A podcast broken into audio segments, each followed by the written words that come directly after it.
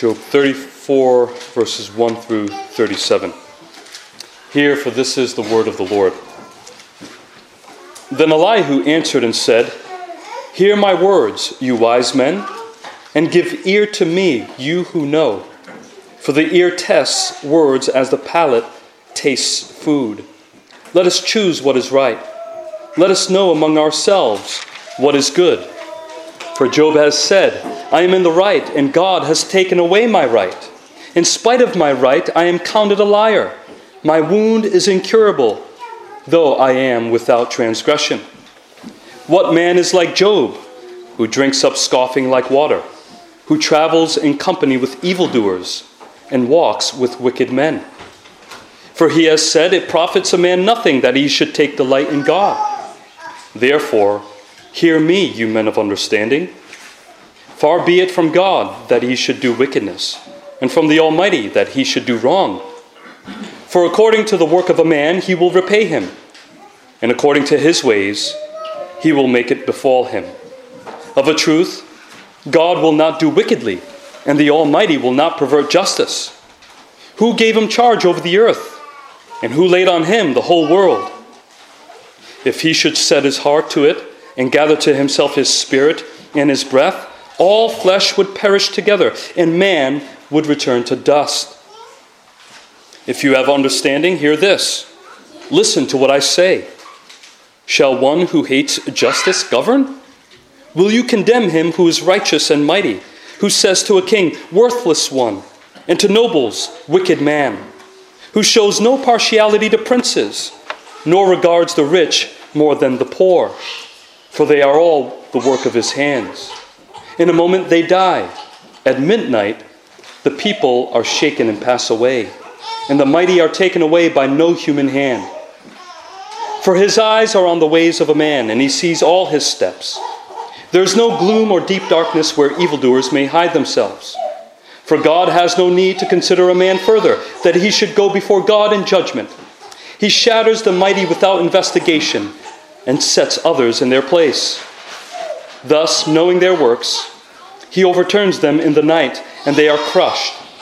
He strikes them for their wickedness in a place for all to see, because they turned aside from following him and had no regard for any of his ways, so that they caused the cry of the poor to come to him, and he heard the cry of the afflicted.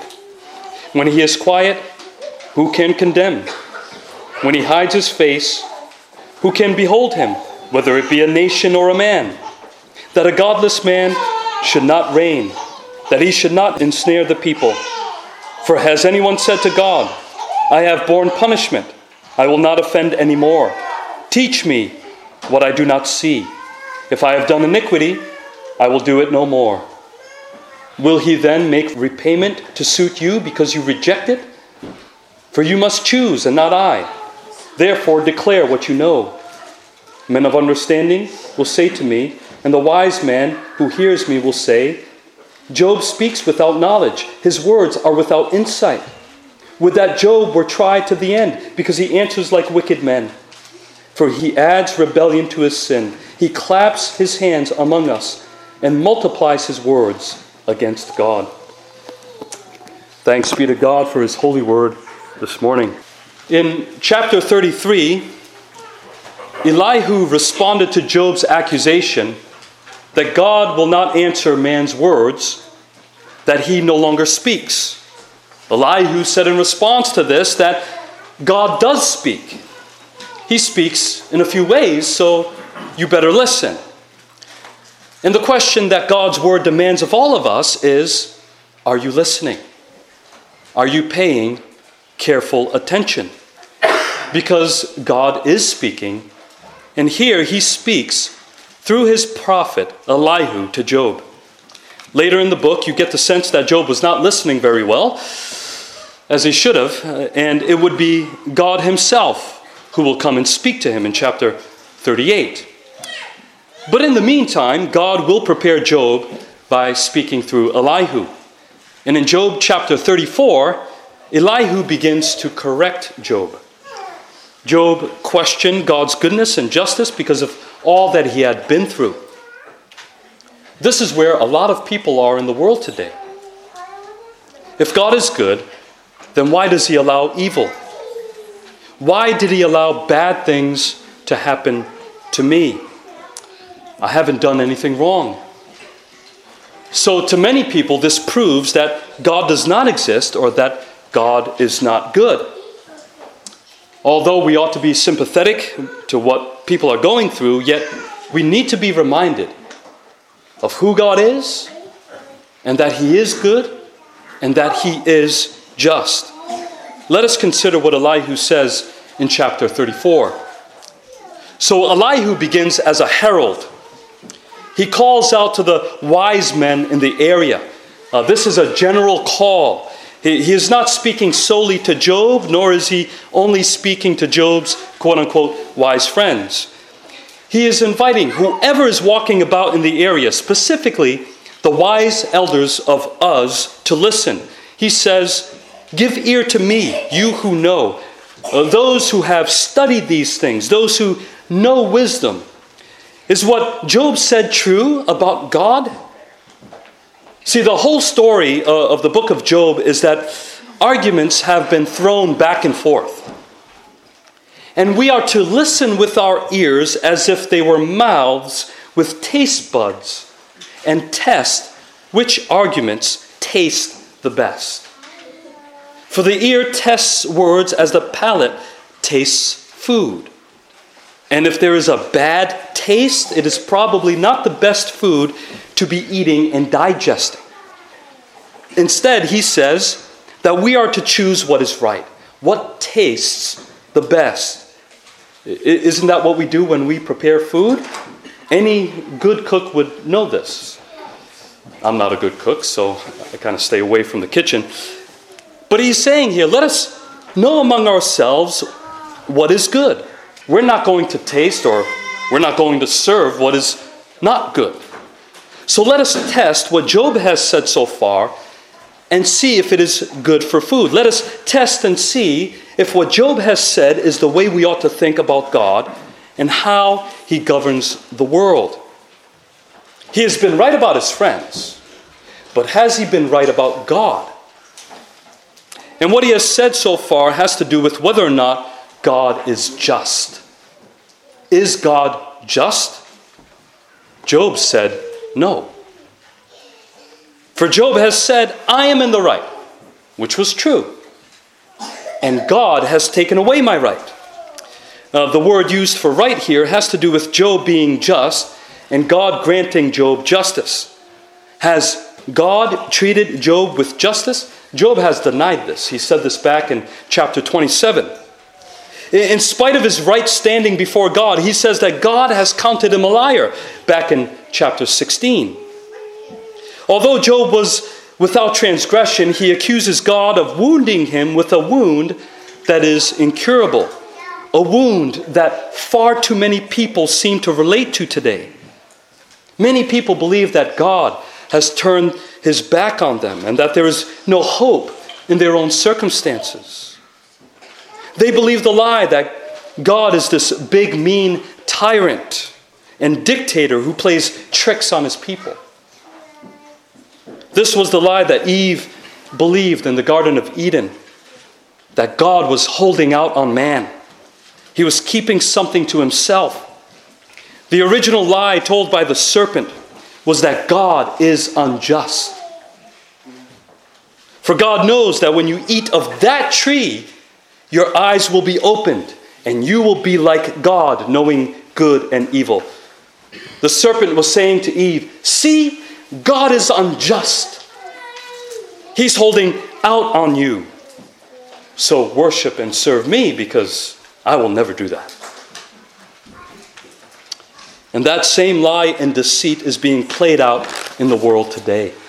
So Elihu asks the people, the wise men in town, what man is like Job who drinks up scoffing like water? Which is another way of asking, which man is like Job who believed the lies of Satan? He is drinking and consuming what Eve believed. He scoffed at God's goodness. He denied God's justice. He is like evildoers and wicked men. Why? Because he has said, It profits a man nothing that he should take delight in God. Now, at first glance, you may be saying to yourself, Elihu sounds a lot like Job's friends who wrongly accused Job. Eliphaz says in chapter 15, verse 16, that Job was abominable and corrupt, a man who drinks injustice like water. What's the difference? First, notice that Elihu doesn't accuse Job of secret sins like his friends did. He is not saying that Job is suffering because of his secret sin. No, he is accusing Job of public sins. He is reacting to what Job has actually said about God. Job has scoffed at God and questioned his justice. Also, notice he is not calling Job an evildoer or a wicked man. He is saying that Job sounds like an evildoer or wicked man. He, he is lining himself up with evildoers. He travels in their company, and he is walking with wicked men because of what he has said. It's similar to when Job told his wife that she sounds like a foolish woman, not that she was a foolish woman. Here, Job sounded like he was believing what wicked men would say about God. But come on, Job. You know better than this. He would be saying to the Christian, Come on, Christian. You know better than this. So, in caring for the honor of God and his good name, Elihu responds to Job by publicly rebuking what Job has said. And this is his argument against Job's argument here. First, he says that God is just because God is God. Secondly, God is just and he will judge justly. And lastly, God is just, so Job must repent. First, Elihu declares to the men of understanding, the wise men, that God is just because of who he is. Far be it from God that he should do wickedness. The Almighty does no wrong. This is an attribute of God. God is good, God is holy, and he is just in his judgment of men. He will repay everyone according to their works and according to his ways. Of a truth, God will not do wickedly, and the Almighty will not pervert justice. Uh, again, this sounds like Bildad in chapter 8, verse 3, when he asked, does God pervert justice or does the Almighty pervert the right? But the difference is that Job's friends only spoke about God's just judgment when it came to the punishment of the wicked. But Elihu speaks of God's judgment in the way he governs the whole world. He is simply asking, who gave God charge over the earth? And who laid on God the whole world. The reason why the world is governed at all is because there is a governor, capital G, behind the scenes. The reason why there is a justice system anywhere is because there is a just God. Everything is derived from God. Nobody gave God anything to do. Nobody appointed him to create the world nor does anyone appoint him to judge the world. No one put God in charge, in other words. And he is not dependent on us to govern the world. Everything comes from him and everything will flow back to him. This is why Paul sang his doxology, a, New Testament song, in Romans 11. For from him and through him and to him are all things. To him be glory forever. Amen. If he should set his heart to it, he could end it all right now. If he wanted to, he could take all of life and breath from his creatures and gather his children into his kingdom, and all flesh would perish and man would return to the dust. So, who does man think he is to challenge this God? Who does man think he is that he is even a challenge to God?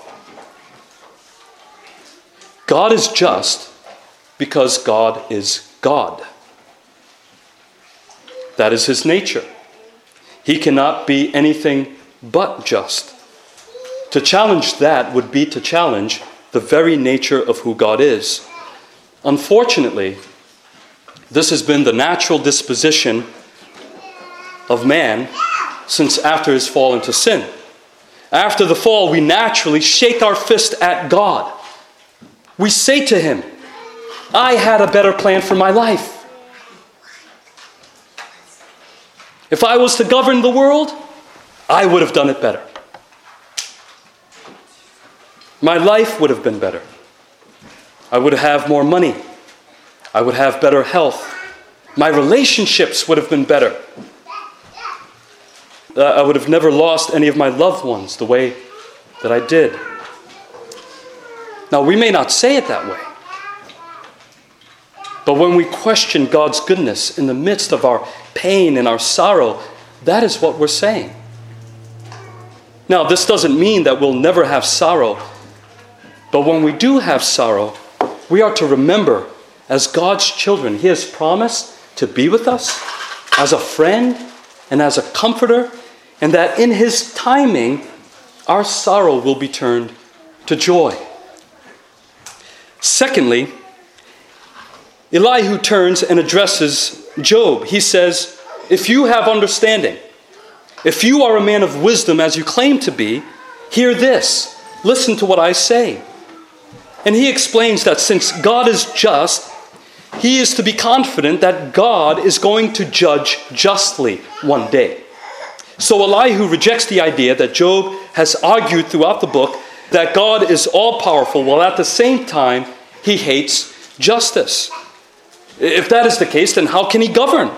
This would go against his nature because God's justice and his mighty power go hand in hand. He is both righteous and mighty, and he does judge justly. He describes the way he judges justly in four ways. First, he judges without partiality. He is not like humans. He is not influenced by someone's status or achievements. He says to a king, worthless one, and to nobles, wicked man. He doesn't show partiality to princes, nor does he favor the rich over the poor. Why? Because they are all the work of his hands. He created them all, and he decides the exact moment that they will be taken away. It only seems sudden to us, but not to God. As I follow the news, whenever a famous celebrity dies, suddenly I'm in shock. I, I go over to the next room, uh, the dining room, and I tell my wife about it, and she has a look on her face like she's not surprised at all. And I, I go away dumbfounded. But anyway, it's only sudden to us, but not to God. It all falls within His perfect plan. In a moment, they die. At midnight, the people are shaken and pass away. And the so called mighty are not taken away by human hand nor human will, but by the will and timing and by the mighty hand of God. It all falls within his perfect plan. Second, he judges with perfect knowledge. His eyes are on the ways of a man, and he sees all his steps. There is no dark corner nor shadow where evildoers can hide themselves. There is nowhere to hide. He knows what is in man. He doesn't need to consider man any further, as if he needs to call man into a courtroom and cross examine him. Uh, this reminds me of Jesus when it says of him, He needed no one to bear witness about man, for he himself knew what was in man. He doesn't need to investigate man as if he was a detective investigating a crime. He shatters the mighty without investigation and sets others in their place. Thus, knowing their works, he overturns them in the night and they are crushed. Third, his judgment will be public. He strikes them for all their wickedness in a place for all to see because they turned aside from following him and had no regard for any of his ways. And what are his ways? His ways are just and justice for the poor and the needy. But the unjust have caused the cry of the poor to come to him, and he heard the cry of the afflicted. They publicly shamed others, so they too will be shamed in public. Fourth, he judges in his own timing. When he is quiet, when it seems as if God is not doing anything, who can condemn him for it? When he hides his face, when it seems as if he has removed his favor from us, who can behold him? In other words, who can find God and force him to bless us? No one, no nation, no man. No one can force the timing of his justice. Remember what Peter says with the Lord, one day is as a thousand years, and a thousand years as one day. The Lord is not slow to fulfill his promise, as some count slowness. We may say to ourselves sometimes, man, God is taking a long time to change my life, to change the church, to change the world. What we consider to be slow is not slow to God. It is part of His secret will why He hasn't returned yet. It is part of His secret will why He hasn't stopped all the wars, why He hasn't stopped the persecution of Christians, the corruption of leaders, His enemies, diseases, etc. We have no say in what God does behind the scenes. And that bothers us, doesn't it? Maybe because it doesn't immediately and directly benefit us. We want to know why things aren't working out in our lives as we thought they would. We want to know why everything He has taught us to put in practice isn't working out practically. I've taught my children the word of the Lord all my life. I've catechized them in the faith, and they have all left the faith. I lived a godly example for my friends and family, but I haven't seen much change in them. Why is God not working? My question would be who said he is not working? Remember when Jesus responded to the Jews with, my Father is working until now, and I am working. What was he doing? He was upholding the universe by the word of his power. And even if he is inactive, and I put that in quotes, we can't charge God with wrong. See, we believe that because we put his word into practice, now we deserve a right to sit on his throne. But we don't. If we continue to think this way, this, this leads to burnout, right? We believe because we have done A and B, then C ought to happen. That will lead to burnout. That is not why we put His word into practice. Okay. His supposed inaction does not mean He is not just. And just because things are not going as they are supposed to be going, does not mean he is not sovereign over everything. Because he has promised that a godless man will not reign and that he will not trap God's people forever. But notice there are godless leaders in power all around the world today. It has been like this for quite some time now. If you want a timeline, we can go back thousands and thousands of years to the Tower of Babel in Genesis 11.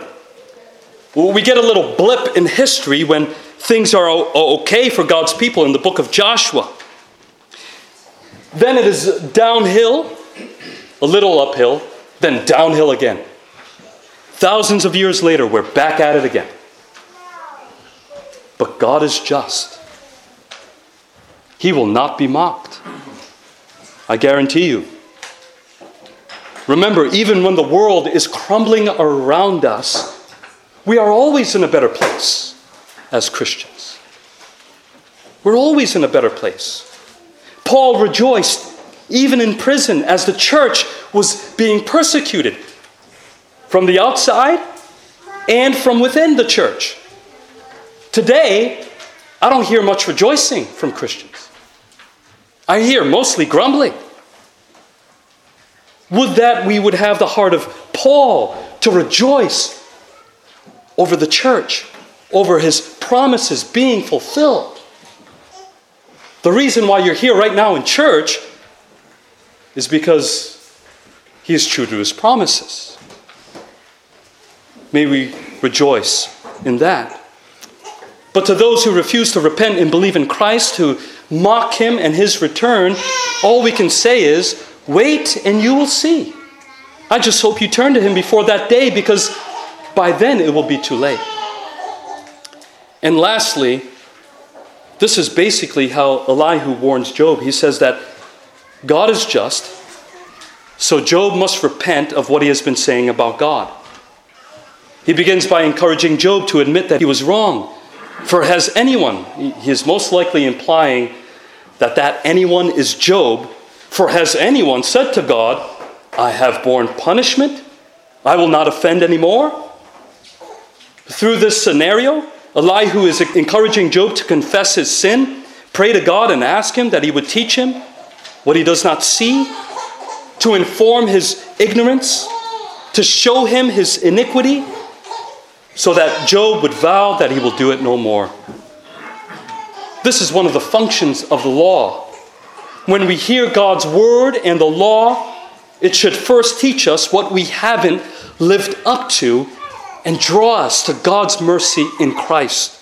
Because it is either that or does Job expect that God admit that Job is right? Is that what Job wants? Does God owe Job some kind of apology? Does Job expect a repayment that God would make up for his wrongs on Job's terms? Because he rejects God's terms of repentance? Job must choose. He knows what the right thing to do is, and it is to repent of what he has spoken about God we need to ask these same questions of ourselves. And we need to ask the world these same questions. Because I get the feeling that the world, and maybe even some of us, expects God to answer to us on our time. The world demands much from God. They treat God as if they are on the same level with God, as if the world is being governed by their terms. But is God obligated to explain himself to the world? Is he obligated to explain himself to us? Is he in some sort of debt to the world or in debt to us? As soon as we say yes, he is no longer God. That's liberal Christianity 101. They confuse God with man. He becomes something of our own imagination. So let us not confuse God with man. Yes, God became man by taking on flesh, but he didn't become man so that we could treat him any less than God. Just read the book of Revelation. So, this is why Elihu concludes that it is Job that has done wrong and Job must repent. And it is not the same argument made by Job's friends. Job's friends accused him of sin prior to his suffering. Elihu says, No, you have sinned after severe suffering, but you still need to repent. Our suffering does not excuse us from repentance. Even in our suffering, we are called to repent. His friends accused him of sins they couldn't prove. Elihu says, These are all sins I can prove because you said it. And there are plenty of witnesses. He says that the men of wisdom all around us will say to me, Job speaks without knowledge, his words are without insight. These are obvious sins. In Job, you can see he is uh, convicted in some way because he doesn't talk back to Elihu like he did with his friends. He can't deny the fact that he has sinned. Would that Job were tried to the end. Now, this trying is not speaking of putting him through more suffering, but he is speaking about the arguments that are being thrown back and forth and the testing of his words to see if they are right, because he answers like wicked men, for he adds rebellion to his sin through his words. He may be encouraging others to rebel against God. He claps his hands among us. Uh, clapping is an ungodly gesture, a version of scoffing and mocking God. And he multiplies his words against God. He just goes on and on. It's not just a slip of his tongue, it is no mistake. He is purposely speaking up against God. So we must decide which argument holds more weight Job's or Elihu's. Because it is very important how we characterize God and his justice. Elihu is warning Job based on what you are saying, you are standing in danger of being judged by God. Why? Because he sounds like he believed the lies of the serpent in the Garden of Eden. And just because God is not doing anything about it right now doesn't mean he's never going to do anything about it in the future. Remember, he will appear in chapter 38. Now think of redemptive history. How many thousands of years went by before the coming of Christ? The Christ who is just because he is the Son of God, who is God come in the flesh. He is just and he has been appointed to be the judge of the whole world.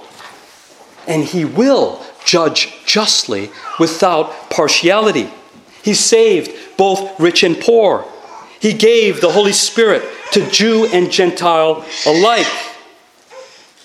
And through the cross of Christ, God disarmed the rulers and authorities and put them to open shame by triumphing over them in Him, in Christ. He has conquered our enemies on the cross. This was the act of a just God. It was to show His righteousness at the present time so that He might be just and the justifier of the one who has faith in Jesus. If you're struggling with God's justice and his timing, let us revisit Peter's words once again from 2 Peter chapter 3. But do not overlook this one fact, beloved, that with the Lord one day is as a thousand years, and a thousand years as one day. The Lord is not slow to fulfill his promise, as some count slowness, but is patient toward you, not wishing that any should perish, but that all should reach repentance. But the day of the Lord will come like a thief. And then the heavens will pass away with a roar, and the heavenly bodies will be burned up and dissolved, and the earth and the works that are done on it will be exposed. Since all these things are thus to be dissolved, what sort of people ought you to be in lives of holiness and godliness, waiting for and hastening the coming of the day of God? So, what sort of lives should we live but lives marked by daily repentance? And this doesn't mean that we're always moping around and sad, these sad looks on our faces. But repentance means to turn. It is to turn to the Lord and to rest in his promises of forgiveness. Repentance ought to be a joyful occasion. Yes, it's sad that we have sinned. We ought to grieve over our sin.